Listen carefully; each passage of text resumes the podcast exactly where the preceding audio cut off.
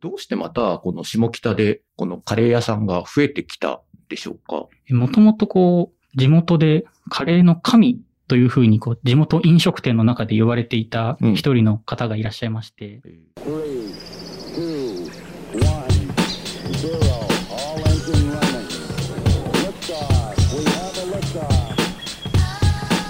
読売新聞ポッドキャスト。新聞記者ここだけの話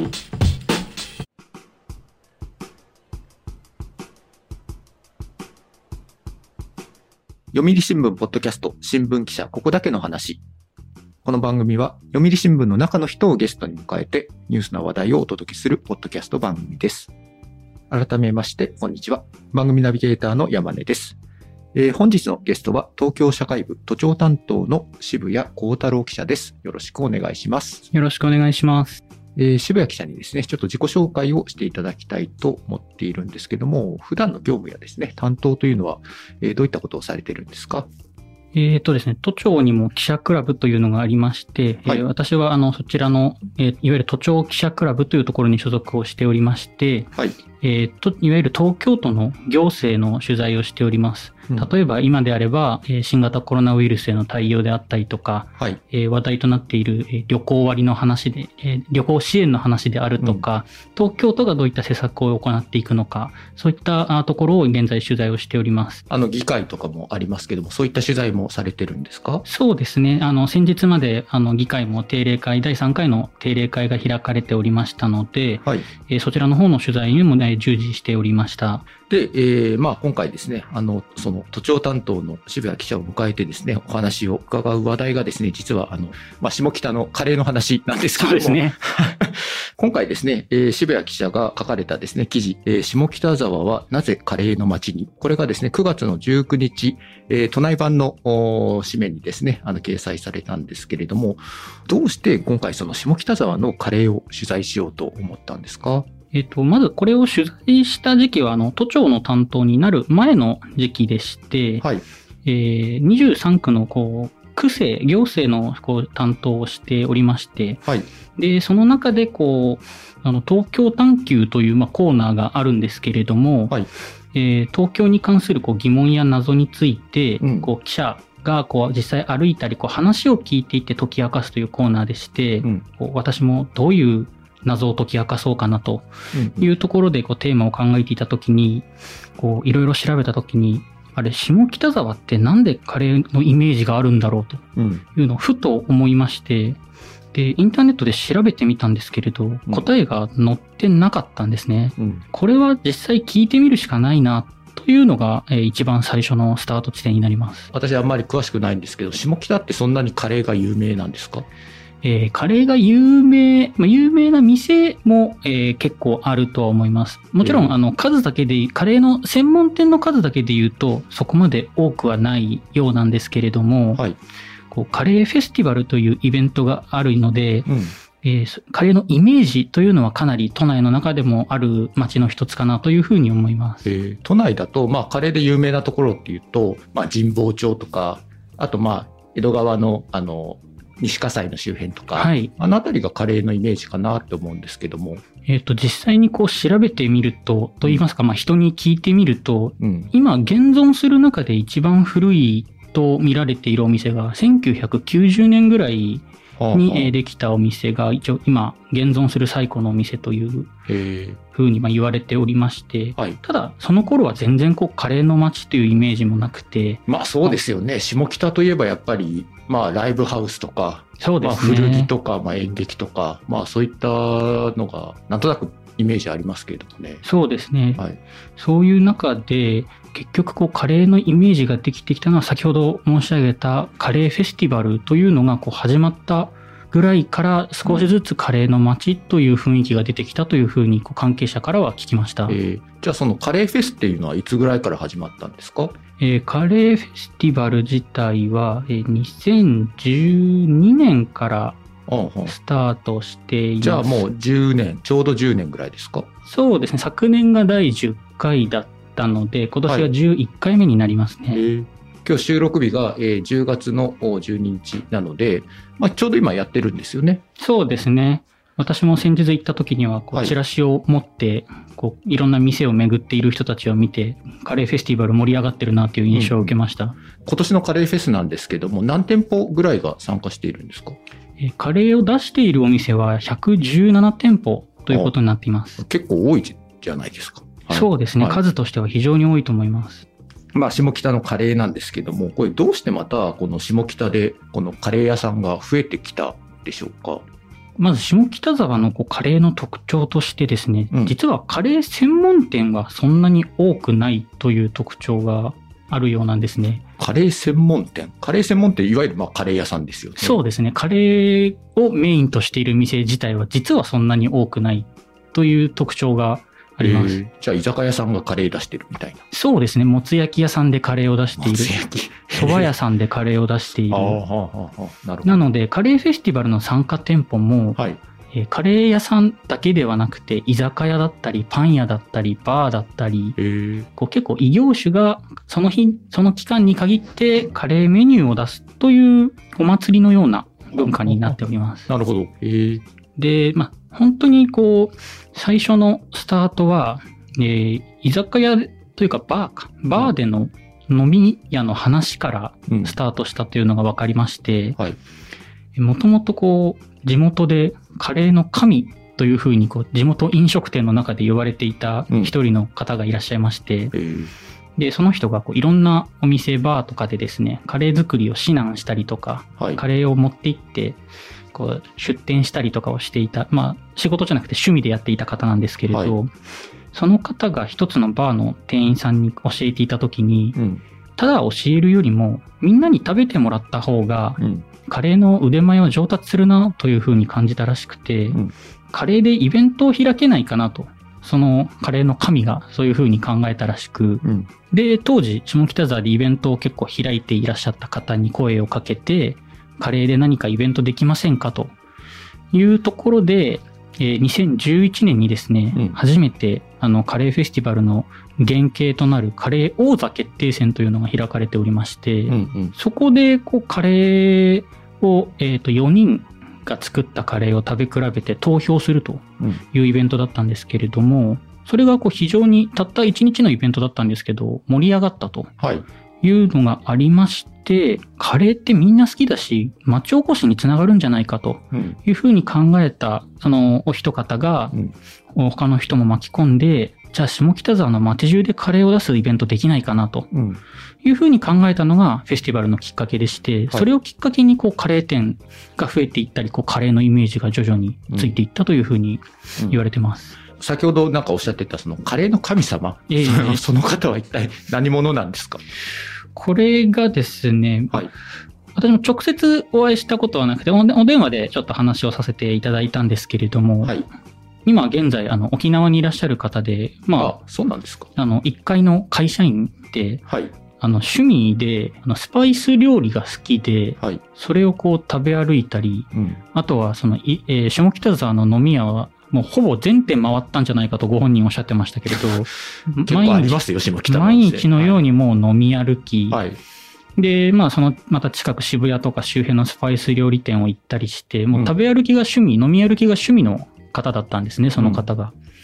うん、その中で、スパイス料理屋で、インド人からカレーの作り方を習って、うん、趣味でカレーを作るようになったと。で、本当趣味が高じて、ああいつのカレーうまいよねっていうのが、こう、徐々に話題になっていったという人ですね。うん、じゃあ、その人は、まあ、当時、あの、都内に、あの、ご在住だったと思うんですけれども、えー、あの、別に飲食店をやってたわけではなくて、ただ、趣味でカレーを作っていて、そのレシピ、ノウハウを教えてあげた。そうですね。まさに趣味でやっていて、壊れたらやっていた、はい、頼まれたからやっていたというだけで、はい、特に料理人でもなくて、はい、ご本人に聞いたらカレー以外の料理は作れないとおっしゃってました。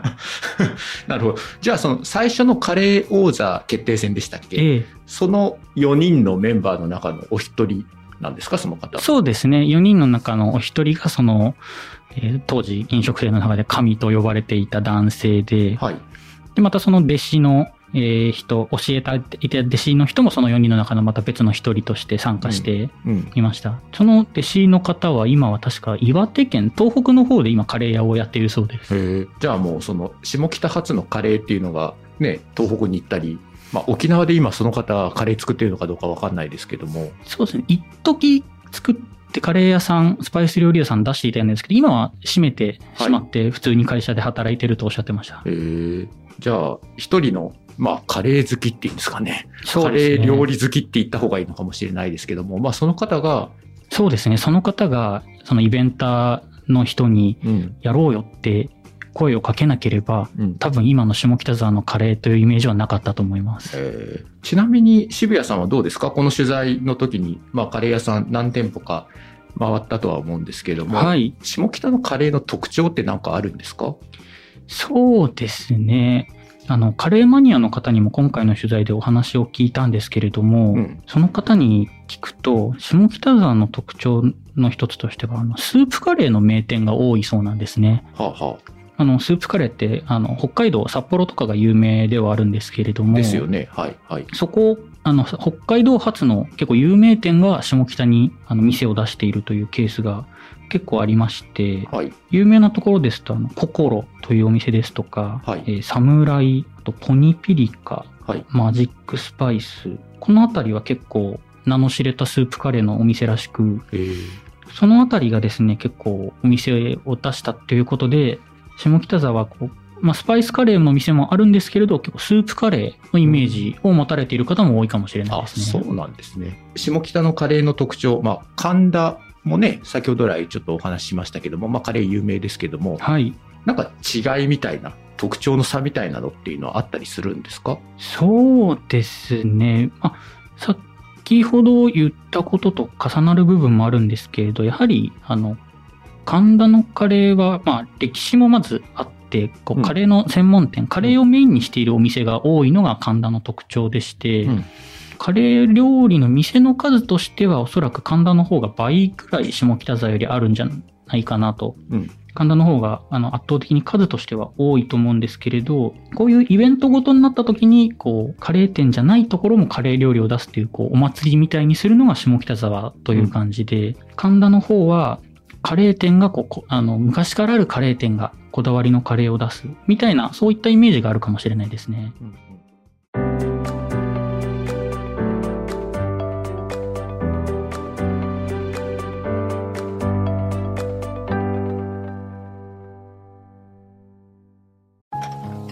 老後は火星かな？どうしたのお父さん？いや今日の新聞。人口爆発広がる移住先私だったらハワイかな。無難だな。新聞がある。話題がある。お試し読売新聞。ネットで簡単。まずは無料で。あのまあ、下北といえば、まあ、古着であったり、まあ、ライブハウス、まあ、演劇とかですね。はい、まあ、最近その下北の街っていうのは、ちょっとずつなんか変わってきてるんですか？そうですね。やはりおっしゃった通り、まずは多分古くはライブハウスのイメージが多分あると思います。うん、確か1975年ぐらいに確か下北沢ロフト、うん、今現存するところでも多分一番古いんじゃないかと思うんですけれど、うん、まあ当時確かサザンオールスターズとかのメンバーがアルバイトしてたりとかっていうことで有名ですけど、まあそういったものができたりとか、90年代に入るとあのバンプオブチキンであるとかが、下北沢のライブハウス文化を作っていて。まあそうですよね。で、あとはやっぱ小劇場、劇場もありまして、うん、あの、本田劇場という有名な劇場があるんですけど、あれも、えー、1980年代ぐらいにできて、うん、そういったライブハウス、劇場、そういったものがおそらく古くからある街だったんですね。うん、でそういったものは実は今でも、あの、しっかりと残っているので、そういったものが、あの、街が変わりつつある中でも、そういった文化というのはずっと残っているというイメージがあります。うん、最近、あの、下北沢の方ではですね、あの、再開発が行われて、うん、おそらくあの、数年ぶりに下北沢駅に降りるような方は、あれ、駅こんなに綺麗だったっけ？って多分驚かれると思うんですけれども。うん、いや、僕もすごい駅が綺麗だったんで、びっくりしたんですよ。私も数年前のイメージを持って久々に駅降りた時に、自由にこう行きたいところに行けると言いますか、当時はなかなかこう高架がこう複雑になっていたので、はいうん、出たい出口になかなか出れない、そんなようなイメージのある駅だったんですけれど、かなり今駅前がスッキリしていて、はいうん、ただ駅前はスッキリしているんですけれど、少し離れたところの商店街であるとか、うん、雑多な雰囲気というのはそのまま残っているのかなというふうに思います。いや、先日ね、あのーポッドキャストの、あの、イベントがですね、下北沢のあの、ボーナストラックっていうところであったんですけども、はい。こんな綺麗なおしゃれなところがね、あのー、もう新しいところでしたけども、あるんだと思って、すごいびっくりしたんですよね。はい。今、あの、下北沢再開発でですね、みかん下北沢という、こう、複合ビル、複合施設ですね。うん。というのが、こう、線路沿いであるとか。みかん？みかんってどういう意味なんですか？あのみかんですか？えっと、おそらく、私も直接取材したわけではないのですけれども、うん。あの未完成とかそういう意味があるのかなと想像はしているんですけれど、ど。すいません。ちょっと勉強不足の部分があって、はいはい、すみません。はい、ただ、その、少し前は下北沢、うん、あの、小田急線の線路がですね、新宿に向かうところがずっと地上を走っておったんですけれども、うんはい、それが、あの、地下化されまして、はい、で、昔線路があった跡地なんかが、今すごくこう再開発の場所になっていて、うん、線路街という形で今緑豊かなあの空間が広がっていたりとか。ああ、そうでした、そうでした。うんうん、なのでこう、駅の近くとかはかなり今すごく綺麗になっていて、うん、それこそあの駅降りたこんな空間が下北沢にあるんだとおっしゃってたと思うんですけれど、うんうん、そういった降りた瞬間は、あれ？違う街になっちゃったのかな？と多分思う方もいるんじゃないかなとじゃあまあそういった感じで、えー、まあ下北っていうのも、まあ昔のイメージは下北から少しずつアップデートされていってるんですね。そうですね。街としてはすごく綺麗になったり、うん、こう分かりやすい街になっていますけれども、一方で少し離れたところにある雑多な、小さなこう路地裏のバーだったり、お店だったり、古着屋だったり、うん、そういったものも今でも残っていますし、うん、こう数十人しか入れないようなライブハウスとか劇場なんかもあるようなので、そういった意味で、こう、再開発と昔ながらの文化がこううまく組み合わさった成功例の一つと言えるのかなというふうに思います。なるほど。こう渋谷、新宿に近くて、比較的安く住めるっていうようなイメージはあったと思いますし、まあ今もそのイメージは多分そこまでは変わらないとは思うんですけれど、うん、ただやっぱり駅前がすごく綺麗になったので、あの、降りた瞬間のイメージがだいぶ違うと思いますね。なるほどね。かつてあったあの、下北沢の食品市場っていうのがあったんですけど、そこが、まあ、なくなって、再開発でなくなっちゃったっていうのは一つ大きな、あれだったんですけれども、うん、そこなんかはすごい雑多な、と言いますか、こう、ゴミゴミした、混み合っている空間だったので、まあそういうのが好きだったっていう方はいたかもしれないんで、うん、そこに思い出のある方はちょっと寂しく思うかもしれないですね。だから多分、その昔の下北がなくなっちゃうって思っってらっしゃる方もいると思うんですけど、まあ、意外とそういう雰囲気でもなくて、商店街なんかも未だに残っているので、確かになんかでも、おしゃれな街っていうイメージになりまして、なんか昔はこう、バン、ギターを背負った若い人がいっぱいいるみたいな多分イメージもあったんだと思いますけど。うん、そうですよ。まあ、僕らの世代で言ったら、まあ、下北なんてはね、バンドやってた身からするまあ、聖地みたいなもんで。そうですよね。うんとまた古着屋も今結構改めて増えてきてるみたいで、それに伴って若い人が戻ってきたりとかっていう動きもあるようだと商店街の方がおっしゃってましたね。今回、あの、渋谷記者がですね、あの、紙面を掲載した都内版の東京探求というコーナーですけども、こちらどういうコーナーなんですか？えー、記者がですね、東京都内に関するこう疑問や謎について、自分が興味を持ったことについて、はい、こう実際に現場に行って歩いてみたり、うん、関係者から話を聞いたりして、なぜこうなのかというのを解き明かすコーナーでして、うん、なるべくインターネットで調べたりして答えが出てこないもの、なるほど。すぐ調べて Wikipedia に答えが載っているようなものであれば、えー、取材しても面白みがないということで、うん、なるべくこう取材に手間暇をかけてやるようにしているコーナーです。で、これまでには、えーと90回以上連載という形でやっておりまして、はい、まあ、私はその下北沢がなぜカレーの街にというテーマでしたけれども、うん、まあ、最近ですと、目黒のサンマというこう落語があると思うんですけれども、はいはい、なぜサンマは目黒に限るというふうになったのかであるとか、はい、足立区にこうタコ型の滑り台というのが結構多いらしいんですけれど、はい、なぜそういった滑り台ができるようになったのかであるとか、あとは、羽田空港に神社があるんですけれど、なんで羽田空港なのに神社があるんでしょうか？とか、そういった話をですね、なかなか簡単に調べても出てこないような話を、いろんな人に尋ね歩いてこう調べてまとめる、そんなコーナーになっております。じゃあ結構取材も時間かかって大変なんじゃないですか？そうですね。かなり